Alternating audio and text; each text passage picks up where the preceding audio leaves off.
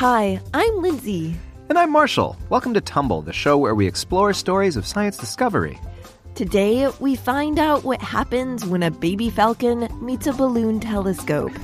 A baby falcon and a balloon telescope. Is this one of those unlikely animal friends stories, like when a goat and a duck become friends?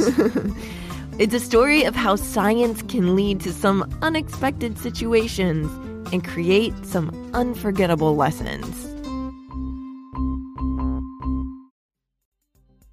Erica Hamden is an astrophysicist, which means she studies the physics and chemistry of space. So when I called her up for an interview, I had a very specific question to ask. Did you ever think that working in astrophysics would eventually lead you to rescue a baby falcon from a telescope? No. Rescuing a baby falcon turned out to be a super great day in my career, so I think it worked out. so I feel like there's a story here. How does one end up rescuing a baby falcon from a telescope? The story takes place in a small town that's also the setting of a Wild West legend.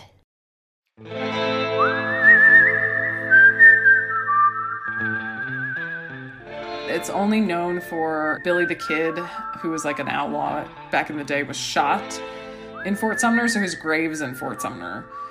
I know Billy the Kid. So it's like a old Wild West town, gunslingers, bank robberies, all that stuff. It's calmed down a lot in the past hundred years or so. Not so much happening there now. It's the kind of place that you would like drive through on the way to somewhere else, like maybe Roswell. It's actually pretty close to Roswell. Okay, so you got Billy the Kid's grave in the place known for alien conspiracy theories. So what was Erica doing there? She was there for the space balloons. Are the aliens involved in the space balloons too? Did they give us the balloons? Is that why they're you called can space see, balloons? Yeah, you can see how they might be related, but they're not.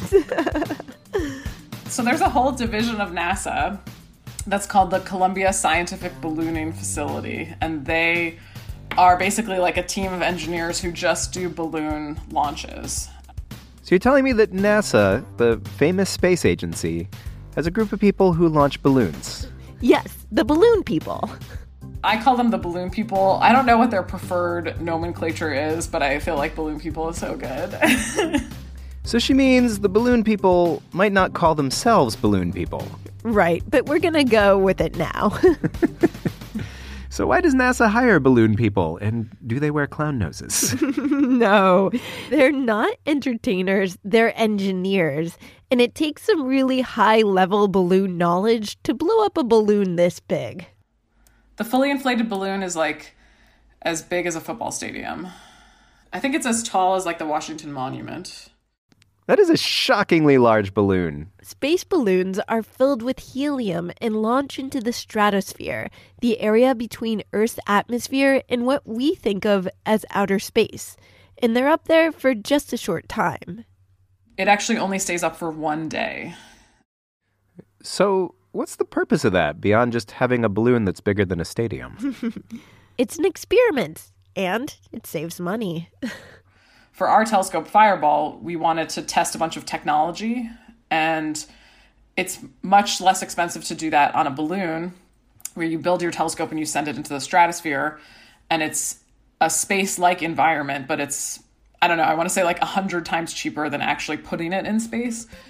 Erica's dream is to study distant galaxies with a new tool that she built to measure hydrogen, which is an important element in the formation of stars. She's in charge of the entire Fireball telescope project. The scientific goal of Fireball is to understand why galaxies look the way they do. Wait, wait. Fireball telescope project? Yes, there's a lot of different words behind it. But... I think all the scientists in the cafeteria are like, can I have the cool named project? the name is a huge part of the appeal, for sure. So, why does it need to be launched in an old west town in the middle of nowhere? Mostly so that your telescope doesn't fall on anybody. Good reason. After its short flight, the scientific instrument has just a parachute to guide its trip back down. So the fewer people below it, the better. that seems to me like a sufficient reason. Yeah. So the day of the baby falcon comes when Fireball is almost ready for launch. I feel like this story just keeps getting cooler. So it starts like any other day in Fort Sumner where we would we'd all show up to the airport.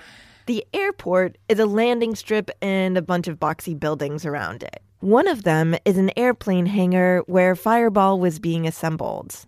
And I was like partially running errands, so I think I had to go to the post office and then I was coming back and the the French guys all run out Wait, so where'd the French guys come from? Erica was working with a team of French scientists in addition to the balloon people. this story has like an expanding cast of characters. First, you've got the balloon people, then you've got the fireball, then you've got the falcon. Well, wait, we haven't even got the falcon yet. Yeah, we just got the French the people. Falcon. We're to the French people part. All right. they were like, "Oh, we need your help." And they like showed me this little baby falcon that was in a baseball cap. So, where'd the falcon come from? It turns out the team had been hearing bird sounds from near the doors of the hangar for the past week or so. They'd figured that there was a nest around, but they didn't think too much about it. While Erica was gone at the post office, the French team had opened the doors. And so they had opened the doors, and the nest was right above the doors, and the bird was trying to learn how to fly. And so it just like jumps out of the nest and swooped in, The Falcon landed right on the telescope. and like basically freaked out because it was like a little baby falcon and didn't know what was what. Started like clawing at things. Oh no, that could be really bad for the telescope and probably for the falcon too. Yeah, so the French guys acted quickly. Well done. One of the French guys grabbed it. And we didn't have they didn't have anything to put it in, so they just like put it in a baseball cap. And then they brought it out to me and they were like, What do we do? So Erica's not trained in wildlife management or baby falcon rescuing, but she's the head of the team. It's her job to know what to do in general. So I was like, uh, I don't know. But I, that was always what, what I feel like, sort of when you're in charge of something, like, if they don't know how to solve the problem, then like you better just figure out how to solve the problem. Like, that's what your job is. So I was like, okay, we're going to call animal control. It turns out Fort Sumner wasn't big enough to have an animal control, so she calls the next town over. So I called them and I said, I'm in Fort Sumner. I have this like injured baby falcon. Like, what should I do? And they were like, oh, we don't cover that area. You have to call the sheriff in Fort Sumner. And I was like, okay. So I called the sheriff. Wait, so she called the sheriff in a Wild West town, and was he like, well, it's a lot easier than finding outlaws? The sheriff basically sent her on a game of telephone, all while she's guarding this baby falcon in a hat. The falcon was clearly very stressed out and it was like curling its claws up, kind of like clenched fists. They decided to make it as comfortable as they could. So we put it in a cardboard box and we didn't really have anything soft. So we used a bunch of lab, like tissue paper basically. There's like lab wipes that you use to clean stuff. So we like put tissues in the box. We like put the bird in the box and then we filled a little petri dish with water in case it was thirsty. I mean, uh, that's what anyone would do with a rescue animal, but we only have lab materials to try and help it. It's like the most sciency rescue. Finally, help came in the form of a phone call from the New Mexico Department of Fish and Game. and the guy was like, "Okay, here's what you need to do. Like, I'm going to the northwest part of the state to like pick up a different animal, so I can't get to you until tomorrow at the earliest." No, so what's she gonna do? The Fish and Game guy told Erica to take the falcon in its box and put it far away from people. If it hasn't flown away by the end of today, bring it inside and keep it safe. And then I'll come tomorrow and like text me how it's doing. So I like had this guy, I think I still have his phone number in my phone because I like never deleted it. But I sent him updates like every hour about how the falcon was doing. I love how the astrophysicist's job has suddenly become baby falcon babysitter. Exactly. So Erica moved the bird box far away from the hangar out into the scrub. At first, the falcon just laid on its side, not moving. But after a few hours, it got up. So it had calmed down enough that it was just standing in the box and it's looking out over the top of the box with its like little hawk eyes, like ready to eat anybody that comes by. It was so angry and amazing. Erica was just in awe of this little baby bird.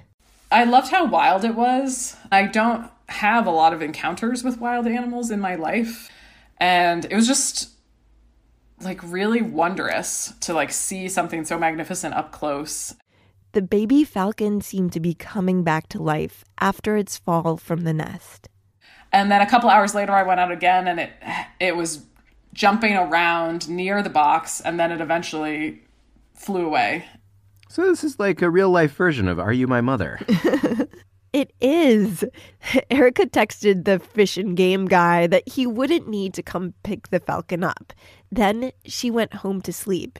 The next day, when she arrived at the airport for work, she immediately looked for the baby falcon. Uh, we saw it like swooping around the parking area. Um, still not like perfect at flying, but much better than it was the day before. With the baby falcon safe and sound, Erica returned her focus to the telescope. But she kept her connection to the wild bird, which seemed to be looking after her. The whole rest of the time that we were there, I would look up for it, and it's like parents, and there were always these like falcons circling, hopefully eating mice and having a great time.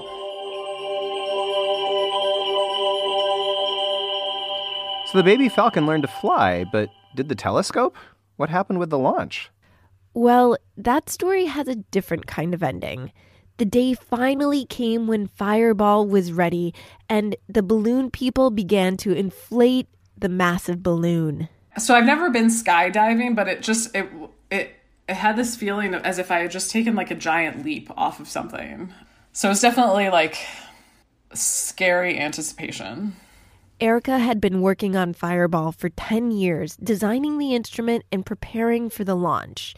The moment when the telescope took flight was surreal. I'm looking at it like go up into the sky and I think like I like did not think that I was ever going to get here that we would ever get to the point where it would really be happening and then it's happening and that was like so thrilling.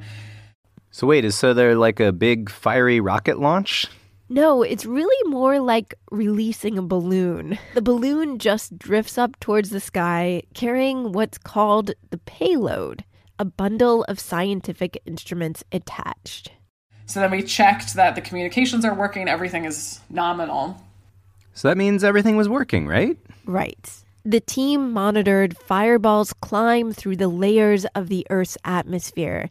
They could see that the instrument was sending back data, but 12 hours after the launch, they saw the balloon wasn't behaving the way that it should.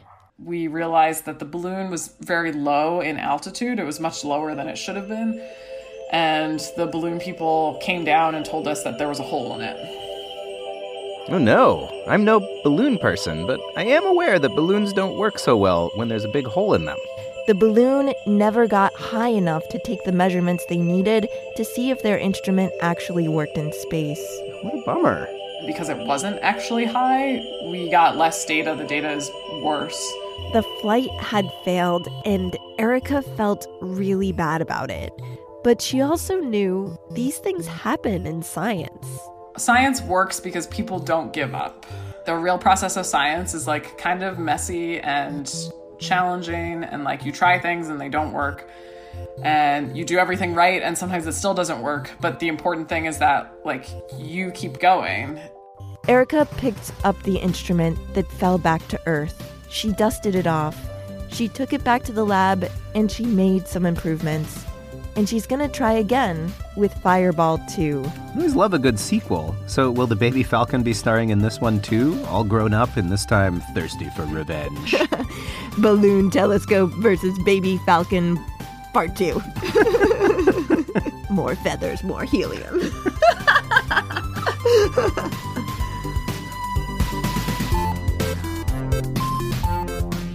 what have you tried to do or make that didn't work the first time? Did you go back and try again?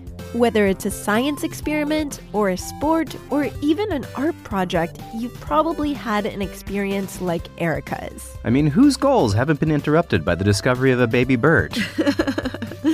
or a hole in your balloon. haven't you popped like a lot of balloons that you just end up going on to the next balloon? Until you run out of balloons, yes. Yes. Think about all the ways in your life that you've kept going. How did you use the lessons you learned to try again?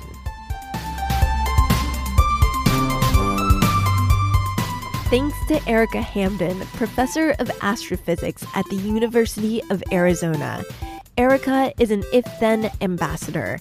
If Then seeks to further advance women in science, technology, engineering, and math by empowering current innovators and inspiring the next generation of pioneers. This episode is made possible by an If Then mini grant. If you want to hear more about Fireball, listen to our special bonus interview episode available for patrons who pledge $1 or more a month on patreon.com slash tumblepodcast. We'll also have free resources on our website, including Erica's TED Talk and a NASA documentary about space balloons. Claire Glendenning is our intern. Sarah Robertson Lentz made the episode art and is our head of partnerships. I'm Lindsay Patterson, and I wrote and produced this show. And I'm Marshall Escamilla, and I made all the music that you hear. Tumble is a production of Tumble Media. Thanks for listening, and stay tuned for more stories of science discovery.